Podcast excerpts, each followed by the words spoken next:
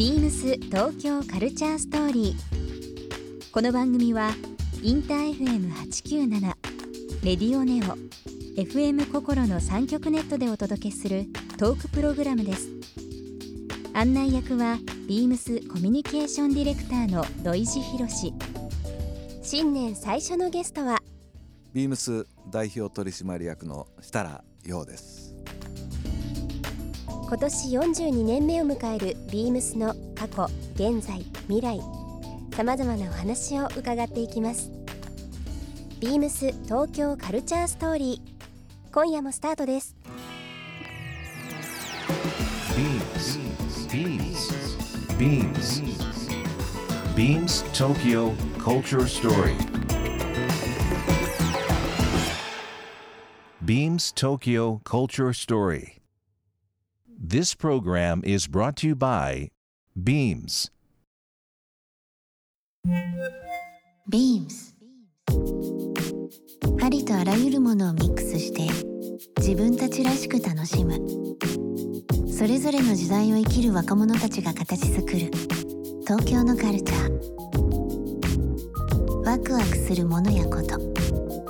そのそばにはきっといつもビームスがいる。ハッピーな未来を作りたい。東京のカルチャーは世界で一番面白い。ビームス東京カルチャーストー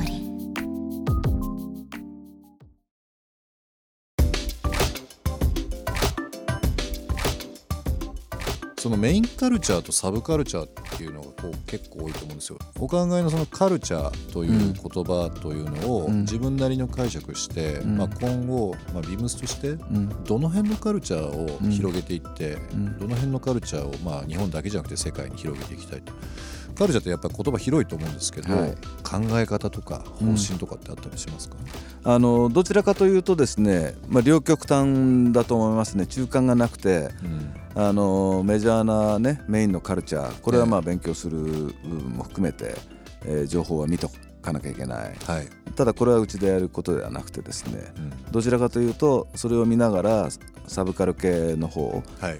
例えばアートであったりカルチャーっていうのは上から流れてくるもの、ええ。これは例えば世界のスーパーデザイナーがうん。こういうものを発表しましたとか、あるいは、えー世界の優れたアーティストが、例えばゴッホ展だとかピカソ展だとか、はい。なんと大英なんとか展だとかそれはそれでやっぱり歴史とあれを知っとかなきゃいけないから、うんうんじゃあそれをうちがやることかっていうとそれはもう大手のうん。メセナでやればいいことで、はい。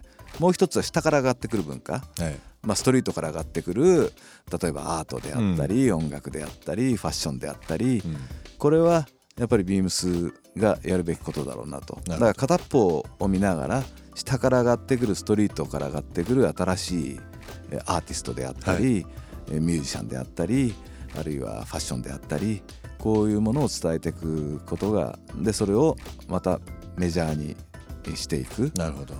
ずーっとビームスが例えばファッションデザイナーでもインターナショナルギャラリーを始めた時に扱ったデザイナーはえ今ほんほんと世界的なデザインになってるし本当そうですよね。ん。当時全く知られないで、えー本当のギャラリーだと思ってみんな帰ってくっていうね、うんうん。買い物しないで帰ってくっていうような、えー感じでしたけども。それがもう世界のデザイナーに皆さんなってるんでえアーティストにしてもミュージシャンにしてもそういう人たちを輩出したいなっていうふうに思いますね。なるほど、うん。えあの匠からオタクという表現が結構こういろんなところでお話しされたりとかしますけど、はいそのバランスの妙っていうのは結構難しいですよね。そうですね。それが我々セレクトっていうかうん。キュレーションする人のセンスだというふうに思うんですね。うんあの一人のファッションでも例えば、えー有名ブランドのジャケットを着てでも下はもう本当に、えー古着で買ったものやなんかをコーディネネートできるバランスっていうのははい。あるわけで、うん。文化にしてもあるいは職人のあれにしてもですね有名無名を問わずえーどういうバランスでビームスがやるかっていうのがセンスだというふうに思うんだよね。センス。うん。なんかあのタイトルの通りですけど東京カルチャーストーリーという言葉そのカルチャーの振り幅っていうのをいろんなメディアで伝える、まあ、今回はこのラジオっていう部分で伝えてますけど、うんはい。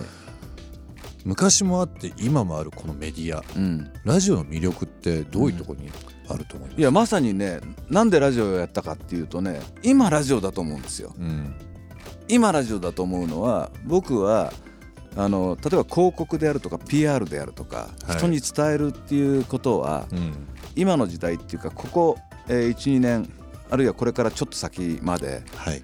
キーワードは寄り添うってことだと思うんですね。寄り添う。寄り添う広告であるとか、うん。寄り添う PR であるとか今まではこうサイズがわからないけど大量にねばらまいてはい。認知させるってこと,、ことでしたけども。例えば今インターネットのメディアでえ一人のインフルエンサーがうん。伝えて、うん。でそれが口コミで横に広がっていくであるとか、うん。うん。まあ、ラジオもまさに寄り添うっていうことですね、自分うん。自分個人にそれぞれの個人に語りかける。それがだんだんにこう伝わっていくっていう。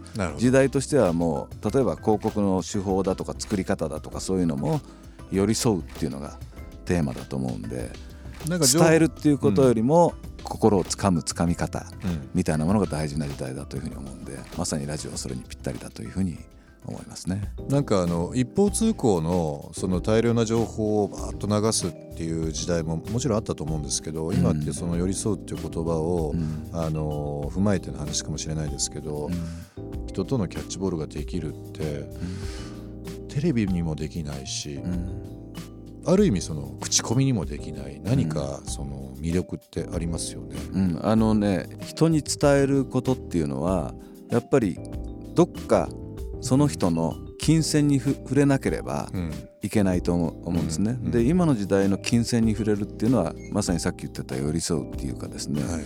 そのことであ全く本当にその通りだなとか、あ嘘はないなとかさ、うん、なんか感動しちゃったよとかね、あるいはうん体温が伝わったよとかっていう体温が伝わるとかっていうことがすごく重要なキーワードだと思うんでどういうふうにそこに来た人に気持ち的な感動、ええ。よかったよね今回のっていうようなものっていうのはやっぱり、うん、それがそこに来てない人にもよかったんだよこの前のっていうことってそれで伝わってく、なるほど、うん、ことだと思うんで。うん。うん。なんかそのメディアがどんどんどんどん進化してるとはいえ、まあ、振り幅、まあ、さっきオタクから匠っていうこともそうですけども、そのなんかギャップというか古い手法でもあるんだけど改めてですよ。なんかうん。アナログとうん。新しいものっていうのの足し算、まあ、掛け算でどっちか分かりませんけども、なってるのがなんか2010年以降、はいどんどんどんどん広がってるのかなとそうだね思ってるんですよね。うん、あのデジタルの技術が発達するとともに、うんおそらくバランスとしてこう人のあったかさだとかね、うん体温だとかっていうものも求められていくはいことだと思うんで、その両方があることがすごく大事ですよね。だというふうに思いますしね。いい時代ですよね。うんそうだねこそれができてくるとやっぱりねファンっていうよりもうん。応援したいとか、うん。自分もその一員になりたいとか、うん。このコミュニティ入りたいとか、うん。っていうことっていうのはすごく大事だと思うんですね。うん。例えばレストランだとかバーだとかそういうのもえ味が美味しいとかおしゃれだとか、うん。最新のお音楽流れてるとかっていうのは一時はいいけども、最終的に我々行くのはこのマスター知ってるから会いに行くんだよとかね、ここに行くと、ええ。ーいいママさんいるからこのスナック行くんだよっていうところ行くじゃないですか。えでね。ありますね。で料理なんかさ隣のラーメン屋から取ったりするわけよ。それでもそこ行こうよっていうのはさすごく大事なことだと思うし僕が物からことへことから人へって言ってるのもそういうことではい。ビームスにたくさんのスターをね揃えてそいつに会いに行きたい。そうじゃなきゃ e コマースで買えるんだもん、そうですね。うん、でもその人にコーディネートしてほしいとか確かに。こいつとなんかサーフィンの話したいからとかっていうことがすごい大事じゃないかなっていう。えーっとですね、うん。1月今日は5日でございますけども、えーっと今後のご予定といいますか。はいこんなことするぞっていうのを。まだあれですよ。メディアなんであの ラジオなんで。先すぎる話は困っちゃいますけど、うん。まあ、今年こんな年にしようでもいいんですが、はい。何か一言あれば教えてもらっていいですか？あのー去年ね、えー新しいオフィスになりました、えー今まで本当6か所7か所に分かれてたオフィスを一堂に集めて、はい。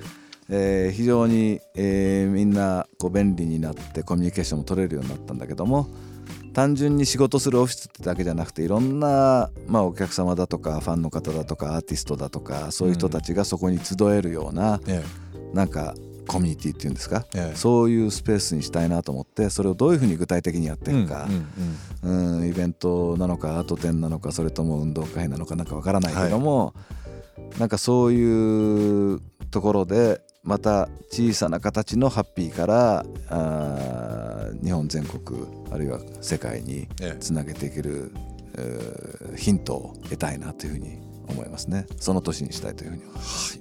今会社のミーティングの話じゃないですけど、はい。えーかっこお前やれよというような ね 形になりましたけども、はい。でも本当いろんな意味であのいろんな、まあ、社長世代もそうですけど僕ら世代もそうですが、なんか世代がそれぞれとちゃんと本気を出して、はい。まあ、20年迎えるもうあと数年ですけども、うん。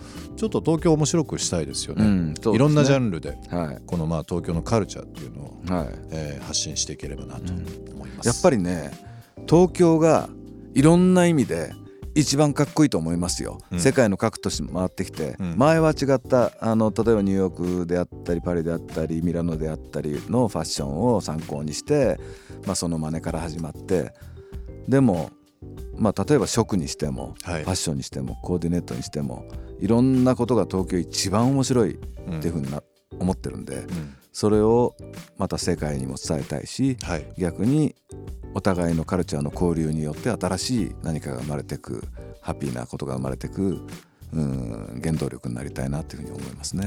はい、1週間あっという間でしたけども、はい。こちらで終わりにしたいと思っております。ありがとうございます。今年もよろしくお願いします。はい、ありがとうございます。今年もよろしくお願いします。ビームス東京カルチャーストーリー、えー今週のゲストは、えービームス代表取締役社長の、えー設楽陽さん。まあ僕の上司ですけども、社長1週間ありがとうございました。ありがとうございました。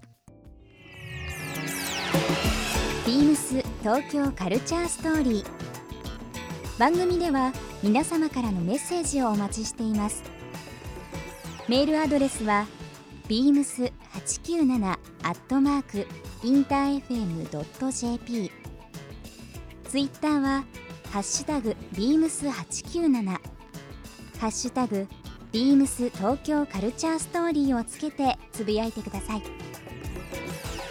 来週のゲストは東京を拠点に活動するエクスペリメンタルソウルバンドウォンクが登場します。お楽しみに。ビームスビームスサイツ神戸清水圭介です、えー、ビームスサイツ神戸は三宮駅から直結しているミント神戸の4階にございます。私の洋服との出会いは15歳の時に友達と行った古着屋さんで店員さんがバンド T シャツ着ていてそれがとてもかっこよくて自分もよくわからないバンド T シャツを集め出したのがきっかけです。その後ドメスティックブランドに凝って服を買うためにアルバイトに励みました。今はスウェットシャツやフードパーカーにハマってまして最近はこの2つのアイテムを中心にスタイリングを考えていますベレー帽は僕のトレードマークなのでこちらも欠かせませんビームス東京カルチャーストーリー Beams Tokyo Culture Story. This program was brought to you by Beams.